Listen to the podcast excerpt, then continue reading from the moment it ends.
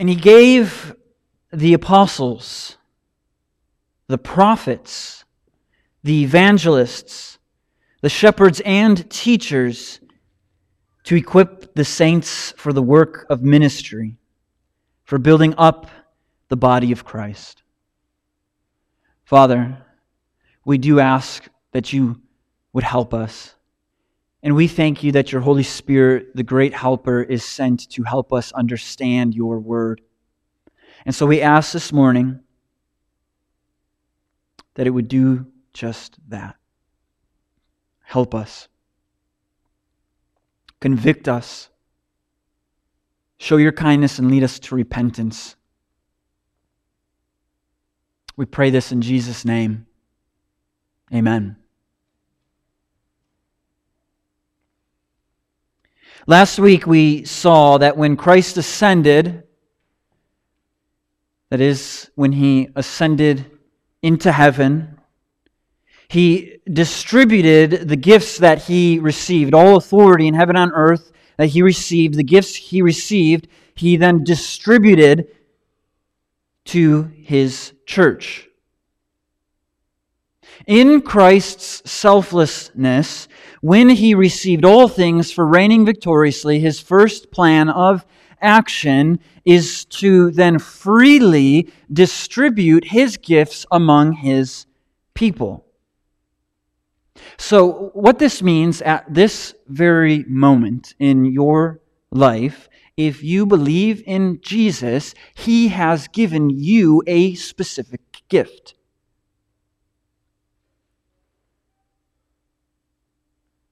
And this gift that you have received from Christ isn't for your own selfish building up. But this gift that's given to you is to cultivate, it's to grow and then help build up the body. By your actions and how you live, do you know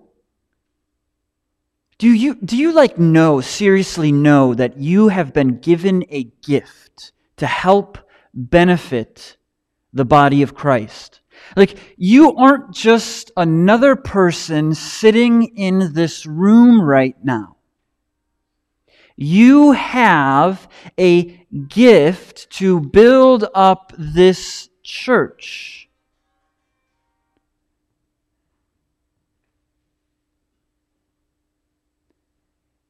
You have a particular gift that is so important to the life of this body.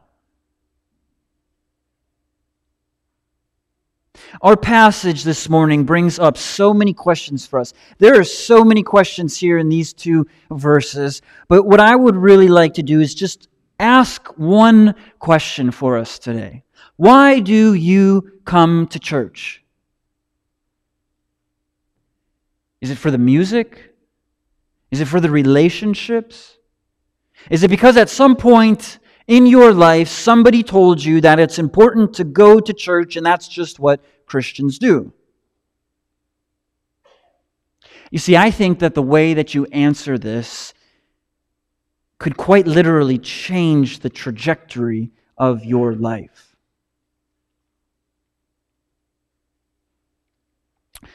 Let me ask a different question to help us just get the ball rolling here. Why do athletes have coaches? Why do orchestras have a conductor?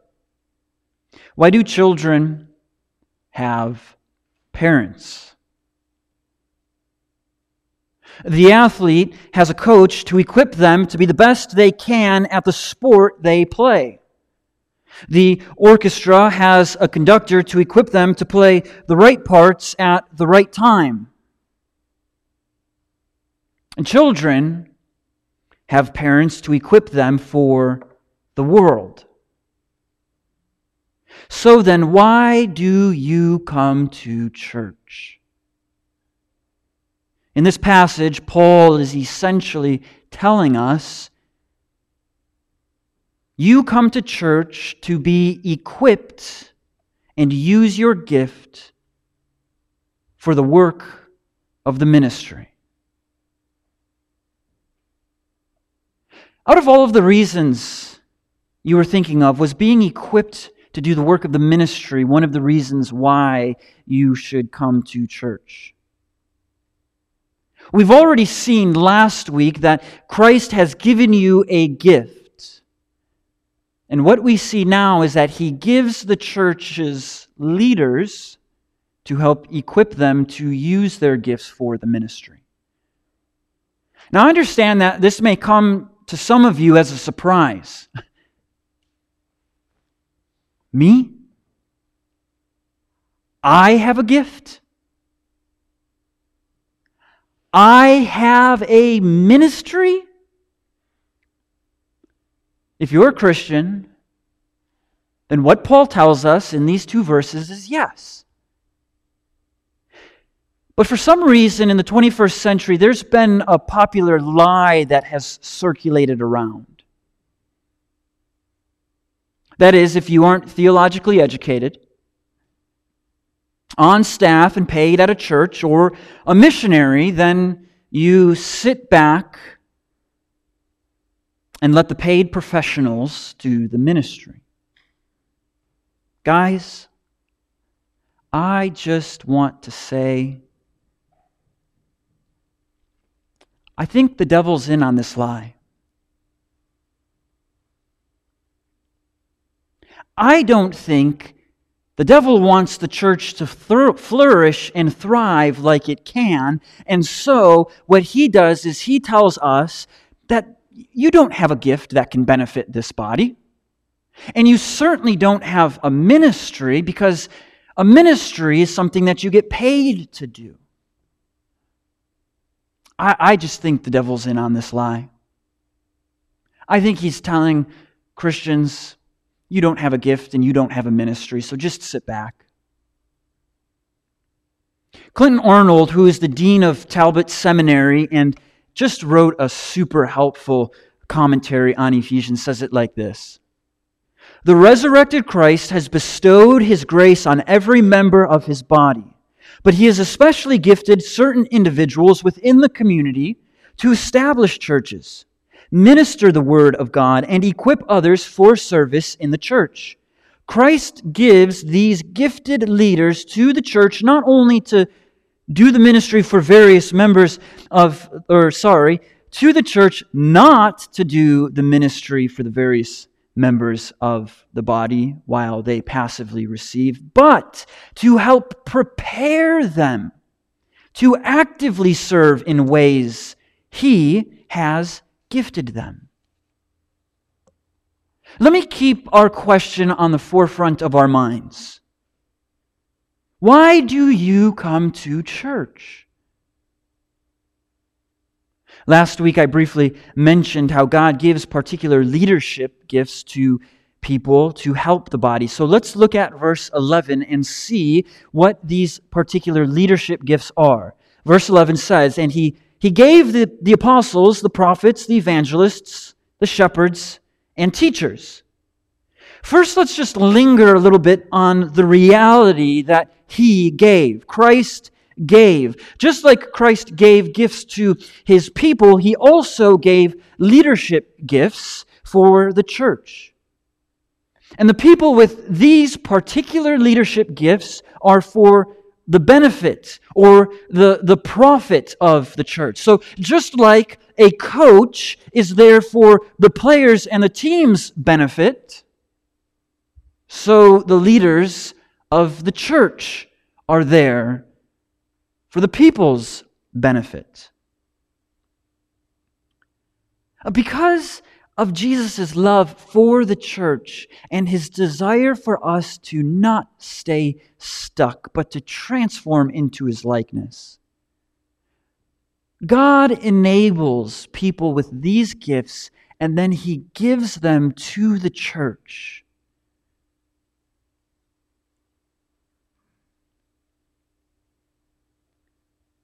And what we see is that there are five leadership gifts here that Paul mentions.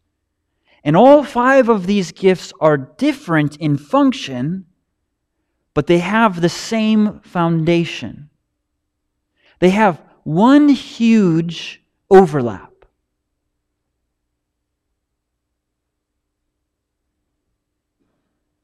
Paul says the apostles. The apostles, as Paul has already said, laid the foundation of the church. The apostles are eyewitnesses of Jesus and sent by Jesus.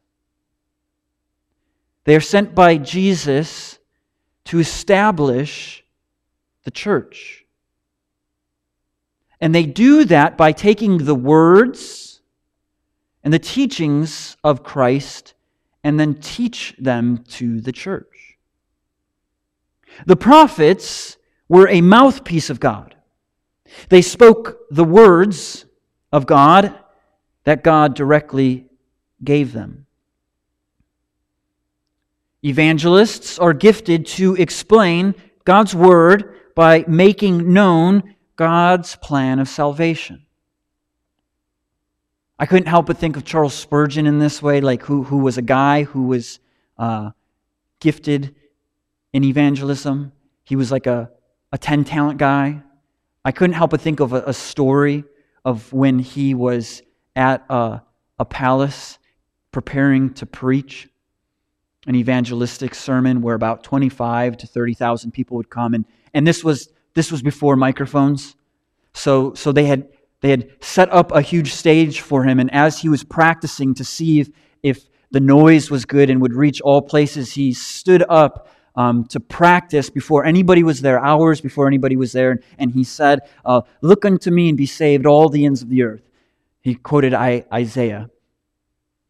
Some janitor about 200 yards away from him heard him say this, and it convicted the janitor.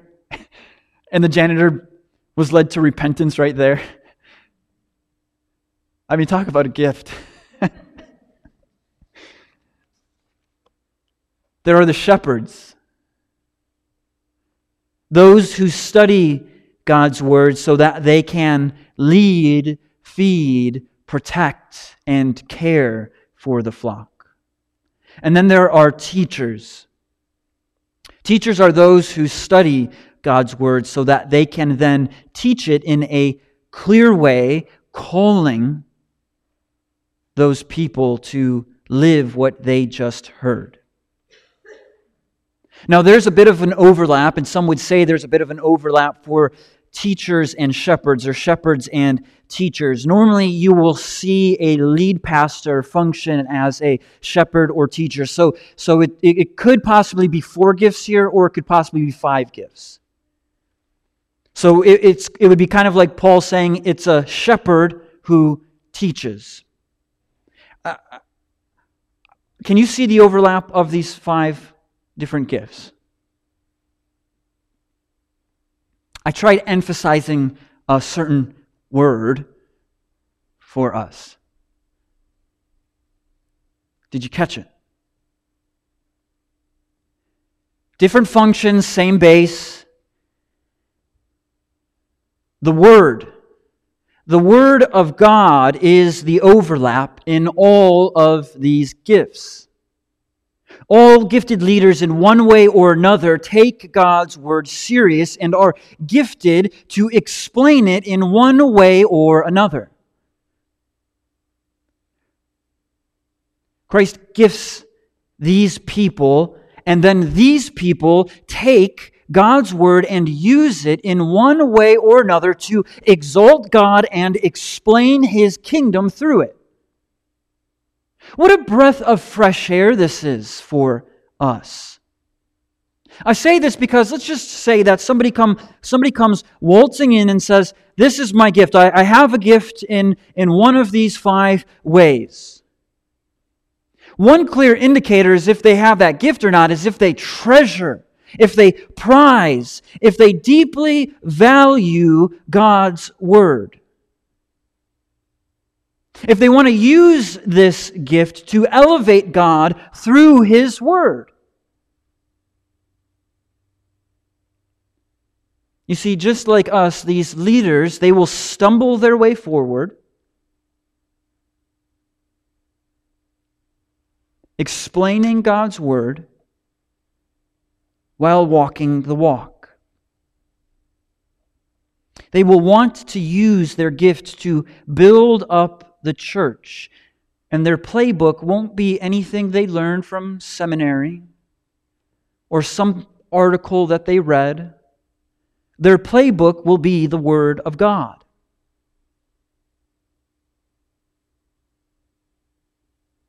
So Christ gifts these leaders for what purpose? Verse 12 tells us to equip the saints for the work of the ministry, for building up the body of Christ. To equip the saints. So, what Paul is saying for us is that these gifted leaders, the apostles, the prophets, the evangelists, shepherds, and, and teachers are given to equip the saints, to train the saints. And how do they train the saints? They train the saints by opening up the book, the good book, the Word of God, the active, living Word of God, and they teach them. And they help them see what it means and how to obey it. So, here, I'll, I'll let you in. Let me be vulnerable here for a moment and let you in on my two goals when I'm either preaching or teaching. Now you can use this to judge me on whether I, I achieve this. Every time that I preach a sermon or teach or crack open the Bible and teach, I've, I've got two goals. The first is to show people how incredibly wonderful Jesus is. And the second is why he's totally worth following with your whole life. I mean, look at how wonderful Jesus is. You, a sinner. Paul has already told us an enemy of God who is destined for hell was saved because he died in your place. A sinless man dies for a sinful world so that we could be reconciled back to God all of the sin in our heart and all of the wrath stored against us, Jesus comes and dies so that we could have reconciliation and peace with God. How much more incredibly wonderful can Jesus get? To save us from God's wrath. And when he died for you, look at, look at why he's worth following. He doesn't keep you where you are. When He frees you from sin, He doesn't say, yeah, you're just going to stay right there. I, I just, I don't care. I, I cared about you enough to save you, but now I'm just going to let you suffer in, in that. There's so much more for us to contribute to God's kingdom. He saves us into the kingdom, and then He calls us to contribute to the kingdom. This is why He's worth following. He doesn't keep you where you are, He frees you from sin. He gives you a gift, He places leaders over you to help equip you to use that gift. If you are here this morning and you're just feeling down and beaten up, take hope. He's not done with you yet.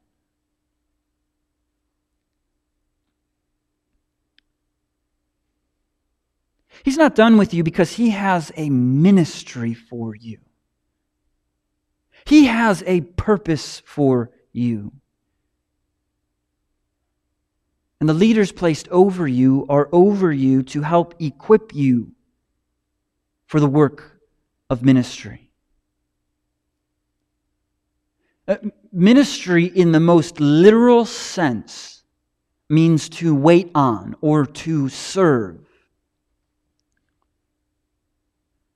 So, what Paul is saying right here is these leaders are here to equip you for service.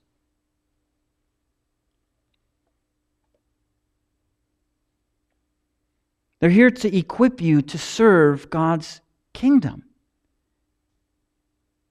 And how can we be so sure of this? Paul has already in chapter 2 told us that God has prepared good works for us to walk in. So when your kid wakes up at 2 a.m., throwing up, and you're tired, and you don't want to serve them, but you want to sleep and act as if you didn't hear anything, what are you going to do? When somebody in this church body financially is floundering and you hear about it, what are you going to do? When your neighbor's spouse dies and you see their grass getting longer, what are you going to do?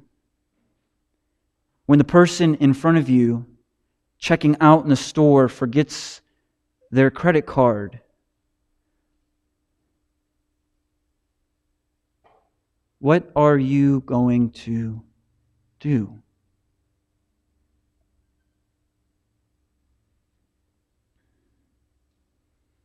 Let me try explaining it like this. It's not that all the gifted leaders are on the court. And everyone else is sitting around in bleachers watching the game go on. How I like to think about it, it's, it's like this. All of you are on the court, and the leaders are here to help equip you to play. And when you stumble and you need care, the leaders are here to encourage you, care for you, and send you back in.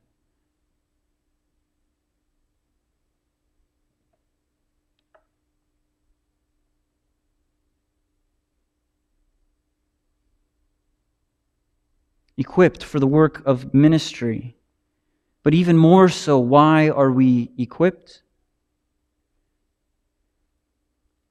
Leaders equip the body in their gift to serve for the building up of the church. And when I mean the building up of the church, please don't hear me say this building up the kingdom of Community Church of Appleton.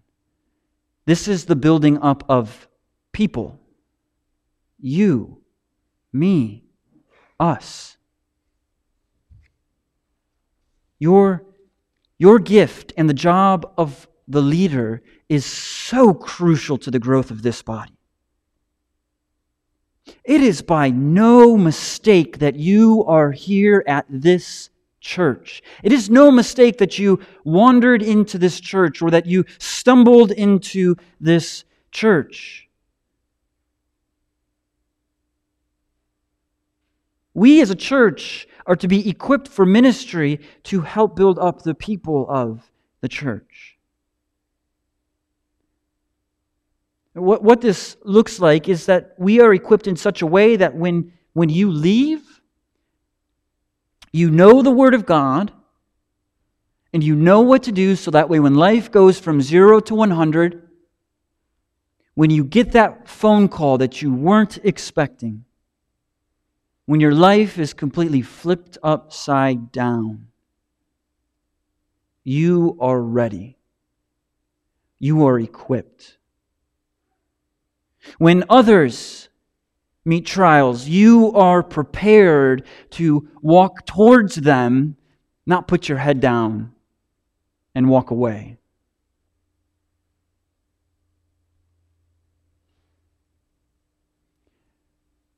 So, as we conclude and look at how we should live, I want to get back to our first question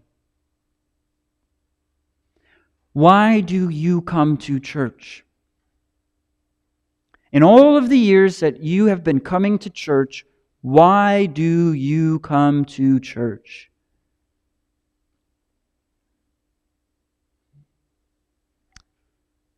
God is he is calling us to make an all-out assault on hell. And he is calling you to participate in that. So, could I ask us just one thing today? Let's start looking at church as a place to be equipped and sent to build up the body, to make God's invisible kingdom more visible. And look, I know I'm putting myself on the hook here.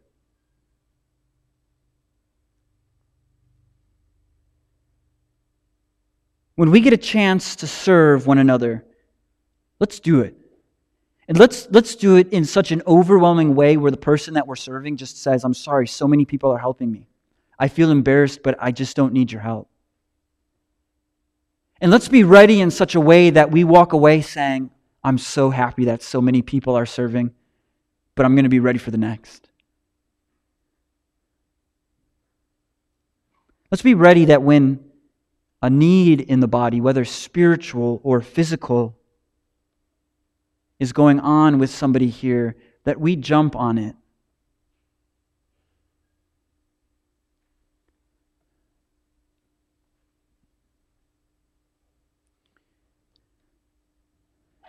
Maybe you're still a bit unsure.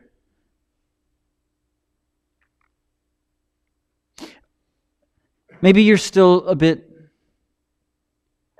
worried to take a chance on Jesus.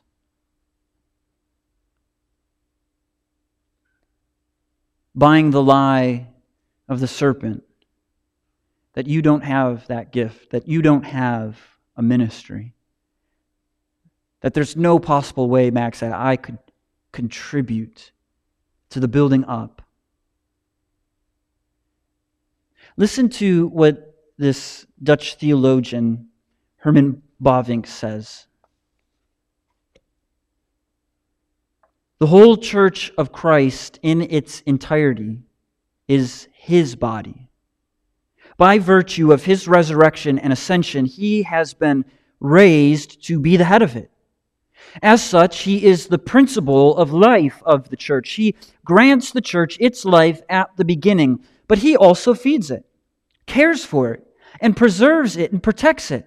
He causes the church to thrive and prosper, causes each of its members to achieve his full maturity, and he also unifies them and all uh, them all and makes each work for the other's benefit. In a word, he fulfills it to the fullness of God. Christ isn't going to let his church crumble. He's not going to let it happen. Instead, his plan is to use you to build up his church. God's plan is to use you to display his glory to the world. And that just doesn't stop at salvation. It continues by being equipped for the work of ministry. Why do you come to church? What if it was to be built up so that you're ready to walk in any good work God throws at you? So that you are equipped for the ministry that God has called you to walk in.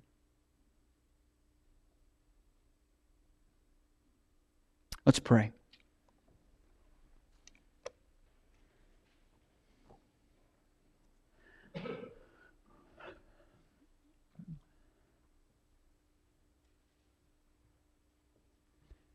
We're sinners in need of a Savior. Father, we need your help. And we thank you for sending Jesus. Help us as we equip, as we are equipped, to walk in the ministry that you have prepared for us. We pray this in your Son, Jesus' name. Amen.